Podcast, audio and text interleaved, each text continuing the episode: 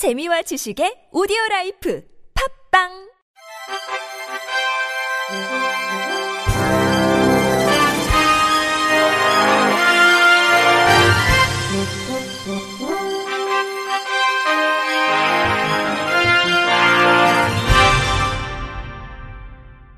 청취자 여러분 안녕하십니까? 4월 20일 월요일 KBRC 뉴스입니다.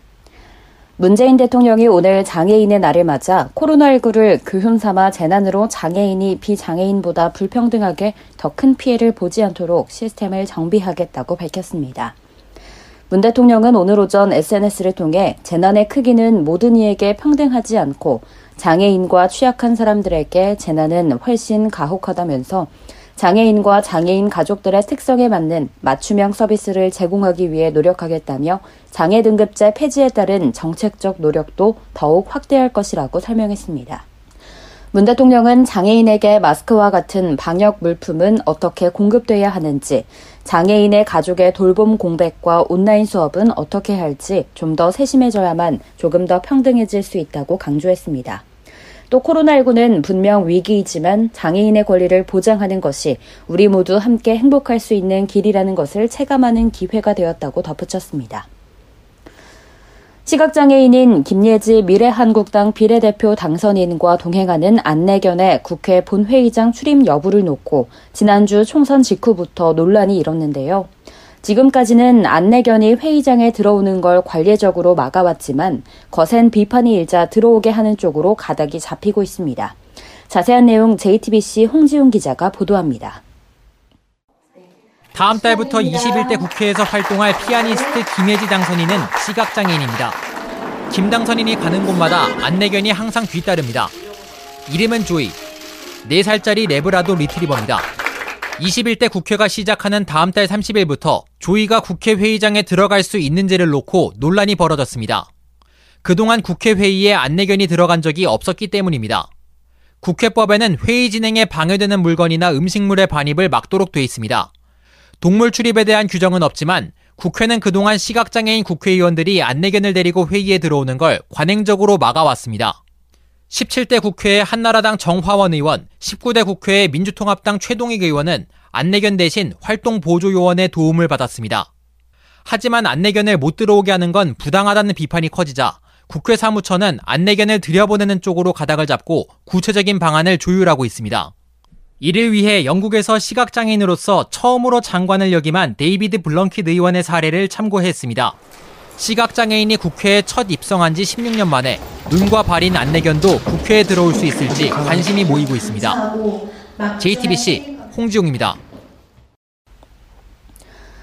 한국시각장애인연합회 시각장애인 편의시설 지원센터가 총선을 앞두고 서울 지역 40개 주민센터의 시각장애인 편의시설을 점검한 결과 85%인 34개 주민센터 접근로 점자 블록이 3년째 개선되지 않고 있는 것으로 나타났습니다. 시각장애인 편의시설 지원센터는 지난 2017년 시각장애인 편의시설 재고 및 조치 현황 파악을 위해 424개 주민센터의 편의를 점검했고 제21대 총선을 앞두고 4월 1주에서 2주에 걸쳐 설치율이 낮았던 40개 주민센터를 대상으로 재조사를 실시했습니다. 센터에 따르면 40개 주민센터 중 접근로 점자 블록의 경우 3년이 지난 현재까지도 85%인 34개 주민센터의 개선 조치가 이루어지지 않고 있어 시각장애인 보행권이 확보되지 못함과 동시에 지속적으로 안전을 위협받고 있는 실정입니다. 한시련은 접근로 점자 블록은 장애인 노인 임산부 등의 편의 증진 보장에 관한 법률 시행령 별표 2에서 정한 설치 의무 사항이며 시각장애인이 건물의 위치를 독립적으로 찾을 수 있는 중요한 지표라면서 정작 행정 당국은 해당 법률을 준수하지 않음은 물론 시각장애인의 요구를 수년째 묵살하고 있다고 꼬집었습니다. 이어 시각장애인 편의시설은 그 특성상 적은 비용으로도 개선이 가능하며 시각장애인의 삶의 질 향상에 이바지함은 물론 사회 구성원들의 인식 개선이 가능한 중요한 시설이라면서 서울시는 시각장애인 편의시설에 대한 재고 방안을 강구하고 시각장애인의 시설 이용 편의와 안전을 보장하기 위해 주민센터에 대한 시각장애인 접근성 개선 조치를 시급히 이행해야 할 것이라고 강조했습니다. 김영일 조선대학교 특수교육과 교수가 대통령 소속 제7기 도서관 정보정책위원회 위원으로 위촉됐습니다. 중증 시각장애인인 김 교수는 지난 2001년 조선대 사범대 특수교육과 전임 강사로 임용됐고 지난 2011년 국립장애인도서관 지원센터 소장으로 임명된 이후 2012년에는 국립장애인도서관장으로 임명돼 2014년까지 장애인도서관 서비스 및 장애인 정보 접근권 향상 등 수요자 중심의 실질적인 서비스를 제공하는 일을 맡았습니다. 이번 제7기 도서관 정보정책위원회는 도서관계의 현안인 도서관법 전면 개정, 사서 자격제도 개선, 남북 도서관 교류 방안 모색, 제4차 산업혁명 시대의 사람 중심 도서관 정책 개발 등을 지원하는 도서관계, 4차 산업, 언론 홍보, 출판, 장애인 분야 등의 전문가들로 구성됐으며 제7기 위원들의 임기는 오는 2022년 4월 8일까지 2년입니다. 김영일 교수는 빠르게 다가오는 4차 산업혁명 시대가 장애인과 비장애인 간의 정보 격차를 심화시킬 수 있다고 우려하며 도서관 정보정책위원으로서 4차 산업혁명 시대에 장애인들의 교육문화 활동 편의를 높일 수 있는 정책을 수립하고 시행하는 데 최선을 다하겠다고 소감을 전했습니다. 광주여자대학교는 장애인 차별 철폐의 날을 맞아 나, 너, 우리 함께 만드는 손으로 보는 세상이라는 구호 아래 시각장애인용 점자 도서 제작에 활용되는 도서 입력 봉사 활동을 실시한다고 밝혔습니다. 대학에 따르면 이번에 시행하는 도서 입력 봉사는 점자 도서 및 전자 도서 제작의 기본이 되는 초기 단계로 도서의 내용을 점자 제작 규정에 맞게 컴퓨터에 문서 파일로 입력하는 활동입니다. 입력된 파일은 광주 점자도서관에 전달돼 시각장애인을 위한 점자도서로 제작될 예정입니다.